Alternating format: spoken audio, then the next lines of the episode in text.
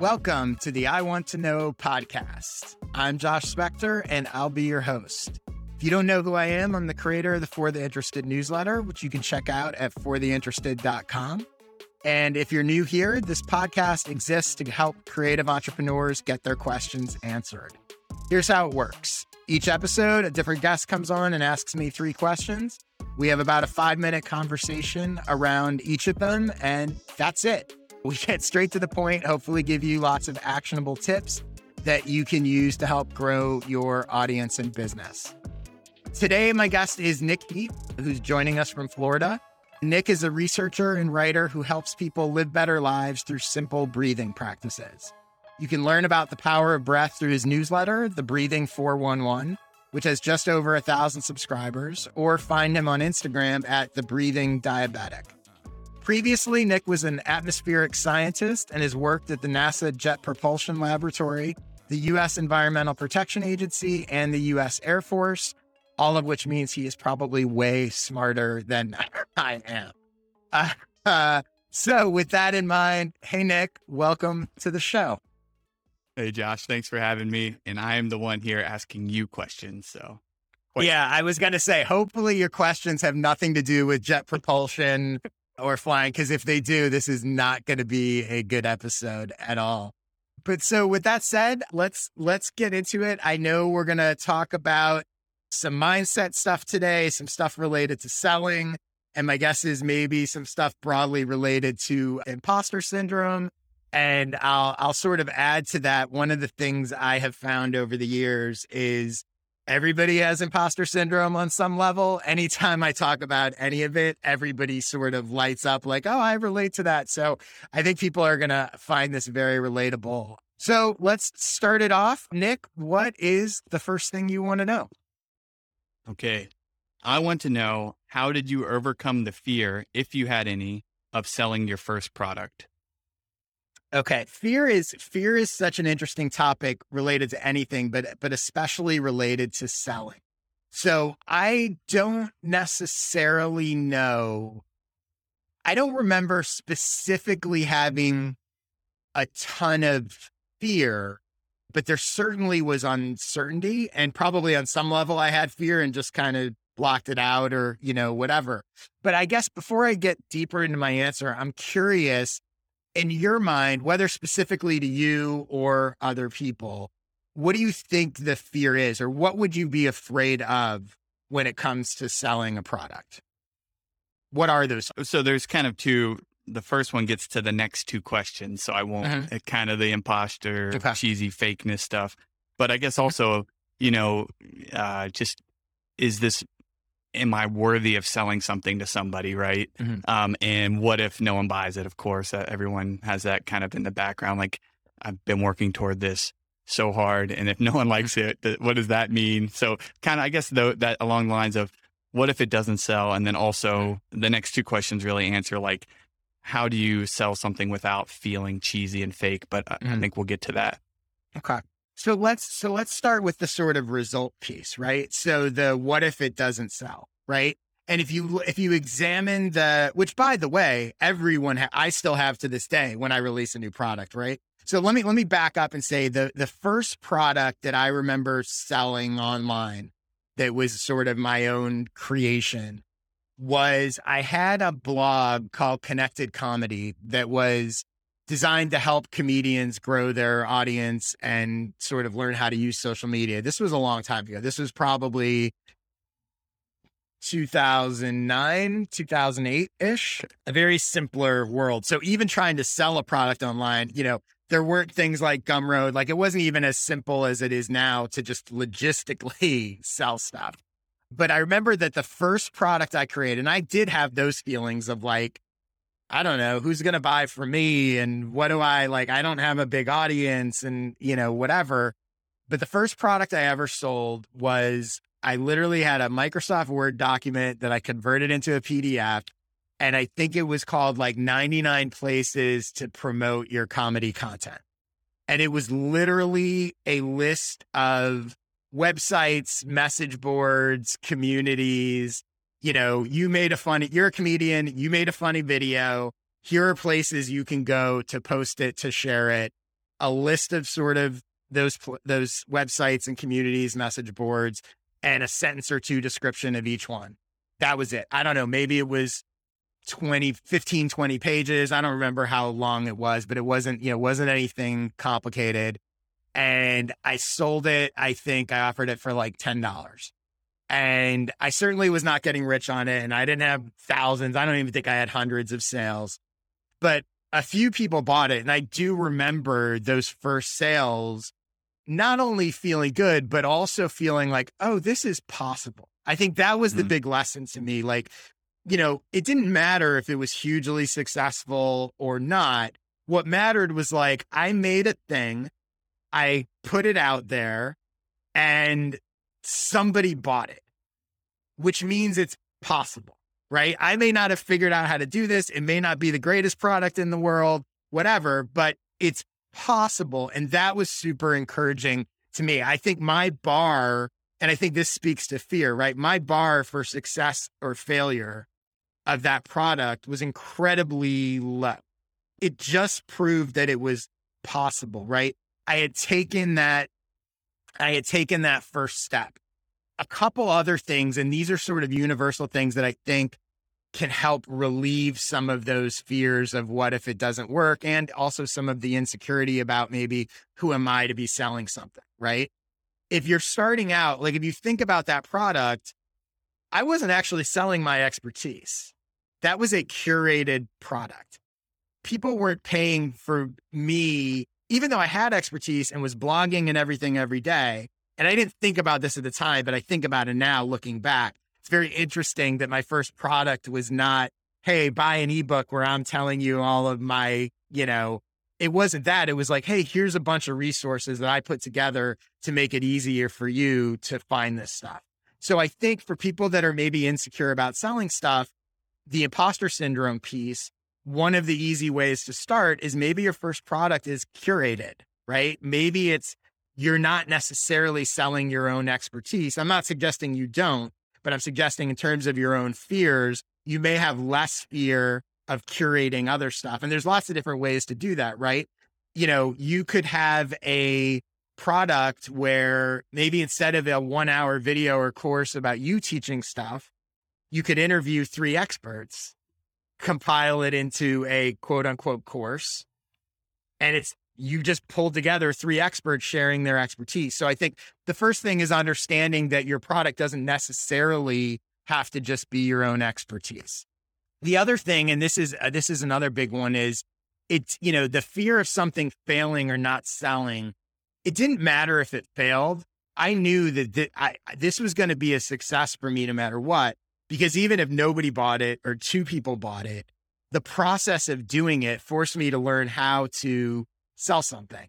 It forced me to learn how to, how do I create, how do I turn a Word document into a PDF? How do I upload a PDF to a site where it can be sold? How do I write a sales page? How, regard, like there's so much value that you can get from a project unrelated to the outcome, which you don't control, right? I knew that even if I sold nothing, I was going to learn a lot from it. And so I think when you frame the selling of something or anything you do for that matter in that way, it removes a lot of those fears because it removes a lot of the risk. I'm going to get value out of this regardless. The other thing I would say is, especially when it comes to selling something, you know, there's really nothing to fear because your costs are relatively low. I, am talking about information products. It's different if mm-hmm. you're like, I'm going to go build an electric car and I hope people buy it, right? That's a whole, that's a whole other thing. But if you're talking about information products and your expertise, if it completely flops and nobody buys it, the worst that happens is it costs you the time it took to make it and maybe a little ding to your ego, right? But the failure is not that bad. The thing you're so worried about, worst case scenario, isn't really bad and on the the sort of who am I to be doing this side, right? Or the the criticism side, which is sort of what you're afraid of. If nobody buys it and nobody sees it, nobody's going to criticize you and tell you that it sucks, right? So the thing you're afraid of is like, oh, on both sides, like you're worried about this failure, but the failure is not actually going to cost you that much. You're going to learn something, even if it doesn't work. I always say this about even free content too, right? Like you might as well experiment and put stuff out there because if it doesn't work, it doesn't matter because nobody saw it. And so, in order for people to see it, it will have worked and people will have bought it. So, I think all of those things hopefully can help reduce some of those some of those fears. And and I know we can in these next questions get a little more into sort of some of the imposter stuff. So, let's uh let's go to the next question. What's the next thing you want to know? All right, awesome. Thank you for that. All right. I would like to know are there any unconventional tips for trying to make a living from your passion or purpose, whatever we want to call it, uh, without feeling cheesy or fake or kind of like everyone else on the internet who has a landing page trying to sell something? Okay. Let's start here. Let's get a little a little more specific. So again, if if we can talk about you or if you want to make a hypothetical, that's fine as well but like what's your what's your passion that you want to make a living from and why do you worry that you or why would you feel cheesy trying to do so yeah that's a yeah okay that's perfect so i talk about breathing a lot uh, so it's kind of an odd mm-hmm. subject mm-hmm. a, niche though right i, I changed my life mm-hmm. i'm a type 1 diabetic so it's it a health thing that i wanted to share with people so i just started doing it just to do that in any case so now like trying to turn that into could I make a living off of it? Um, it it feels like you know a little bit like okay, now here's just someone else trying to sell me something, or you know, and of course, like I I read a lot, I follow your newsletter, tons of different newsletters, and and I know that like of course it's it would be more of a problem to not do this because it is something I really care about mm-hmm. and it's like something I'm super you know determined to do, but I still feel cheesy when I try to ask someone for money, or I feel like a, a, you know, like this is just I'm trying to avoid that, and so I guess that that gets at the the word unconventional uh, that I put in the question. Just mm-hmm. wondering, is there anything that, or maybe just you just always feel like that, and that's fine too. Just it's just kind of good to hear from someone that's going. Let me let me ask you a couple questions. Successful. Why? Uh, when you say you feel cheesy, how would you define what you mean by feeling cheesy? Um, let's see. So like I have a newsletter and I don't feel cheesy about that. It's like I feel like it's valuable, mm-hmm. but the minute I try to sell something, I feel like mm-hmm.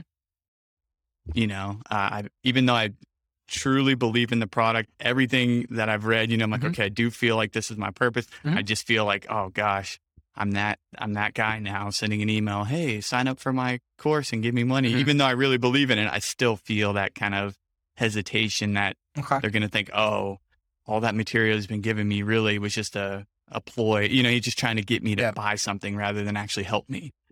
Do you, so let's say, is it something specific that you sell or want to sell? Is it a course? Is it a something or just in general? Right now it's a course. Yeah. So okay. uh, a breathing for diabetes. So super okay. niche and very, yeah. Do you feel like the course, do you truly feel like the course is valuable to people? Yeah. Oh yeah. Cause I've lived it, you know, I'm just, yeah. Okay. So you truly believe that it helps them. Yes. By the way, it's 100%. fascinating that you have these feelings because you're you're not in a knit. It'd be interesting, like if it was someone who was like, I don't mean to pick on knitters, but if it was someone who was like, oh, I teach people to knit and who really cares about that? And it's not, but you're actually talking about something that is life changing. Like you're talking about people that have real health problems. So it's interesting that, and yet you have this insecurity or feel cheesy about something that there's really like, it's genuinely important and helpful. And it does sound like you believe in the value of the course and the material. So I yeah. think what you're describing as feeling cheesy is I think that you have, and lots of people have this, including me. I think I had a lot of this too a lot of assumptions about people that sell, right? Assumptions. I used to be very anti salesperson, anti selling, like they're sleazy or they're whatever they can't, you know by the way i'm married to some i'm married to someone who sells advertising so uh, clearly i wasn't that much against it but i think that the the cheesy that you feel is that it's based on a whole series of assumptions you have about people who sell. And the first thing I would say is question those assumptions, and they're not true. Yes, you know, and there that, are lots. Go ahead. I, well, I was going to say, I, I almost feel like it's the opposite. I think I have too many assumptions about the people I'm selling to. Like now that i am trying to do it, I actually have a tremendous amount of respect for people who sell things. I'm like, oh, like mm-hmm. they really found something they care about. It wasn't as cheesy as I, you know, like they really found a purpose. Mm-hmm. But I just feel like when I send the message, the people receiving it are like, oh, this guy, he's just been trying to sell me something this whole time. If that makes sense. Uh, and well, I never let me ask too much time assumptions. The, no, no, it's good. The assumptions you have about the people who you're selling to have any of them actually said anything negative to you about any of your attempts of to sell? Of course not. no, it's right. all in my head, of right. course. Right. Right. So why do you, and I'm sure you have bought various products, whether it's a book, what, like whatever it is, I'm sure there's things that you have bought. And my guess is you didn't have those, like there's things you haven't bought and maybe you had those assumptions about those people. Right. Mm-hmm. And like, oh, this, this guy keeps trying to sell me stuff and I'm not interested or I don't trust him, whatever. But why do you have to be one of those? Why can't you be one of the ones that like you've bought from? You buy from people all the time. Your your assumption about your audience's reaction to quote unquote being sold to or what you're offering is based on nothing. Yeah. Like you said, not a single person has ever said to you. And by the way, even if somebody, you know, I put something in my newsletter recently my newsletter went to 18,000 people and I got maybe five or 10 responses that were not nice. I'll, I'll leave it at that. Right. And that doesn't feel great. I also got five or 10 that were very nice about the same thing, but we all feel the negative more than we feel the positive. Right. Mm-hmm. Of course. But those five or 10 people that didn't like what I had to say are out of 18,000. Mm-hmm. Right. So not only were there also five or 10 that were positive, so those cancel out, but five or 10 negative out of 18,000 is nothing. You don't even have five or 10. You have nobody who has said anything about Nick, I don't like what you're trying to sell me. Right? Not yet. So yeah. I don't know. It's a small sample size. but still, right? But you still, you have an assumption that isn't based on anything. Yeah. And I think it's important to remind yourself of that. And I think it's also important to remind yourself of yourself as a consumer. You buy things all the time. And you're talking about something very specific. You do truly believe what you have to offer is valuable.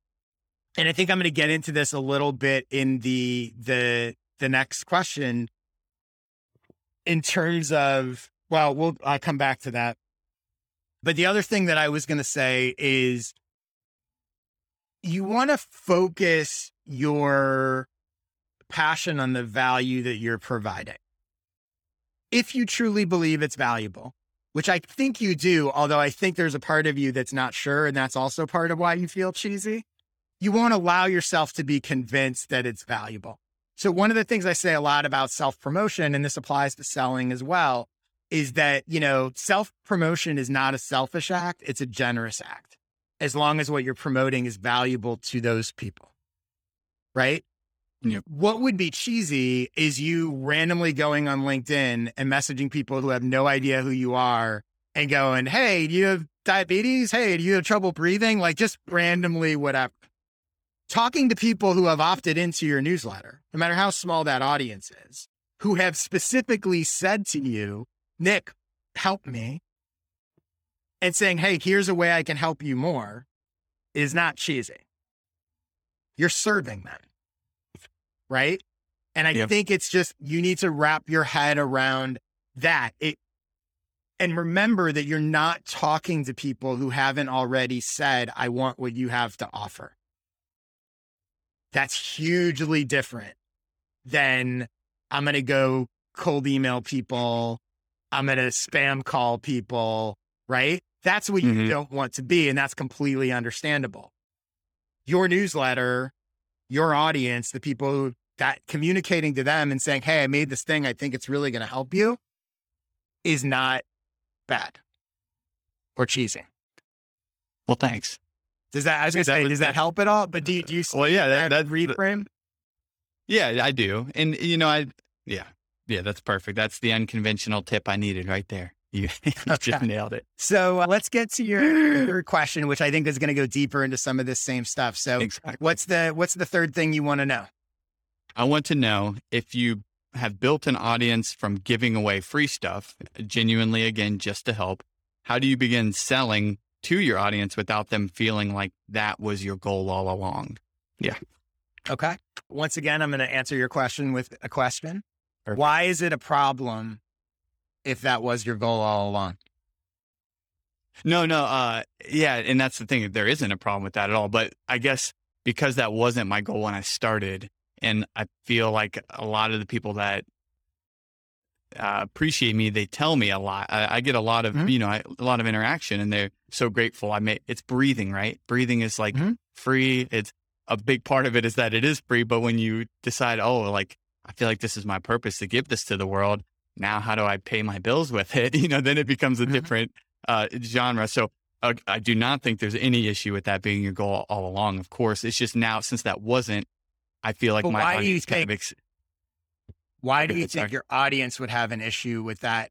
Even if it wasn't your original goal, with you shifting, why would your audience have a mm-hmm. problem with that? And by the way, I would add, you're not taking away the free information. You're offering something. Of course, yeah. Right. You're not pulling the rug out from under them. You're saying, Hey, I'm doing this and you love it. Here's a way that you can get more of it. You're not forcing yeah. it. You're not saying, Hey, this newsletter is now only a paid newsletter. Yeah. Right. You're saying, here's this thing. And now I've got this new thing. Why do you think your audience would have a problem with that or react? I think, I think it's like a, uh, and again, this is probably my own self reflection of things. Mm-hmm. So you, you, have to keep that in mind. But it's such a fringe topic, right? It's like a, it's kind of like punk rock growing up. That's what I listened to. Like I was a mm-hmm. skateboarder. I was like, I just feel like that was what was kind of unique about what I do is that I'm this guy who's just been giving away stuff for four years now every week and never asked for anything. And so like it just feels weird now to be like, oh, now maybe you'll give me some money. Like, and I know that like, again, the way you're saying it, I feel ridiculous mm-hmm. now, but, uh, in any case, it's still, it's like, that's what kind of made what I do unique is that I was never trying to get anything from anyone. And then now I feel like it'll be like, oh, okay, he's just like that other health, um, a billion other health people online now who say they can fix your problems if you just mm-hmm. give them money. And that's not what I'm doing, but uh, you know, I'm just trying to make a living. Anyways, I'll, I'll stop blabbering. So first of all, almost everyone feels the way you do. So you should not, that's why I was really excited to answer these questions and do this podcast episode because I know tons of people feel how you do. So you should not feel like, oh, it's just you and whatever. I'm going to tell you the key phrase you said in what you just said there, right? Was, well, there's two things. So one is I would disagree with the fact that what made you stand out was giving stuff away for free. What made you stand out was the value of what you gave away. Lots of people give stuff away for free. Lots of people don't care about that stuff right? So that was not your, you know, I think in your own mind, you've been like, oh, this is my, you. and by the way, this comes from someone who gives away tons of stuff for free. Oh, yeah. Right. Yeah. So I completely, I completely relate and think it's a very good strategy. But I think it's important to understand, just like with me, what makes me stand out is not that I give stuff away for free. Mm-hmm. It's the value of what I give away. It's the value of what you give away. The key phrase you said was something along the lines of like, I never ask for any, right? Or I'm the guy that never asks for any. You are not asking for something. You are offering something. Ah, yeah. Okay. It's a good point. Totally different, right? And this is true of all selling, mm. right? You are not asking them to do you a favor you are not asking them. This is one of the reasons I don't like in general donation models that you see like creators do. Please support me on Patreon. I like selling because a donation model, the please support me suggests that what you are offering is not valuable to them. You're just asking them to do you a favor. yeah. You're not asking anyone to do you a favor. You're saying, I've got this other thing here. that's different, that's bigger, that's whatever, that's more specific. I'm offering you this thing that's valuable, more valuable than what you'll pay for it. If you want it, buy it. Great. If you don't, that's cool too. I'm still over here giving you the free stuff.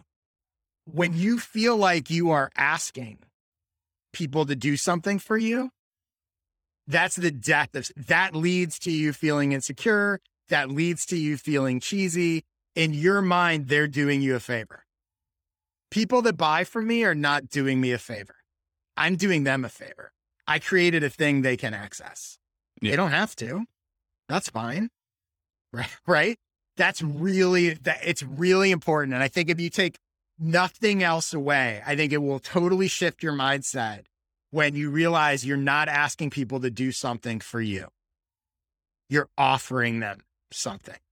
And I think that yeah. feed into all your sales language, all your everything.